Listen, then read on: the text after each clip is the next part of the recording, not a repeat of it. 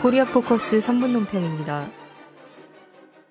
4월 28일부터 5월 4일까지 북한 자유주간 행사들이 벌어지고 있습니다. 참가단체들은 이 기간 북한인권법 통과 등을 촉구하고 있습니다. 이에 대해 논평하겠습니다.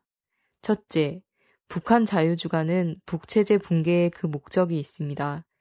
28일 개막식에서 이들은 자유통일 서울선언을 발표하고 대한민국에 의한 자유통일이야말로 북한 문제의 해결책이라고 밝혔습니다. 한국자유연합 대표 김성욱은 압박과 억지로 박근혜 대통령 임기 중인 3년 내 북한을 붕괴시켜야 한다고 노골적으로 주장했습니다.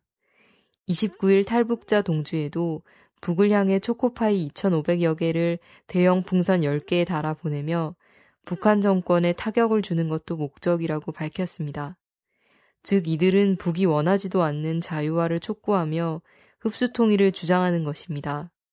애초부터 북 민중들을 위한 자유나 인권과는 무관한 행사입니다. 둘째, 북한 자유주간 행사는 북을 최대로 자극합니다. 자유북한운동연합 대표 박상학은 11일 북한 자유주간은 북한 인권법안을 관철시키려 하는데 목적이 있다고 밝혔습니다.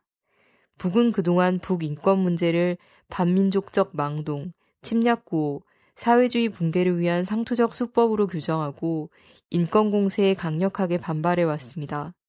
북매체 우리민족끼리는 행사의 주최자인 미국인 수잔 솔티를 겨냥해 역사의 심판을 면치 못할 모략군이라며 때가 되면 무자비한 징벌을 내릴 것임을 똑똑히 명심하고 발광지를 삼가하는 것이 좋을 것이라고 경고했습니다.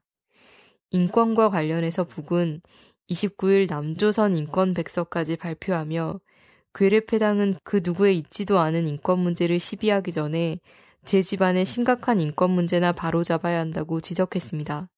셋째, 전쟁 위험을 고조시키는 위험천만한 북한 자유주간 행사를 정부 당국은 당장 중단시켜야 합니다. 최근 북은 오바마 방남 이후 역대 최고 수위로 박근혜 이른바 대통령을 비난하고 4월 말 포사격 훈련을 집중적으로 실시했습니다.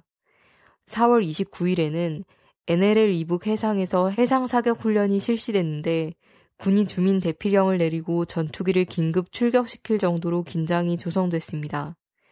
4월 26일 보도에서 포사격 훈련을 지도한 김정은 제1비서는 전쟁은 예고 없이 일어난다고 밝혔습니다.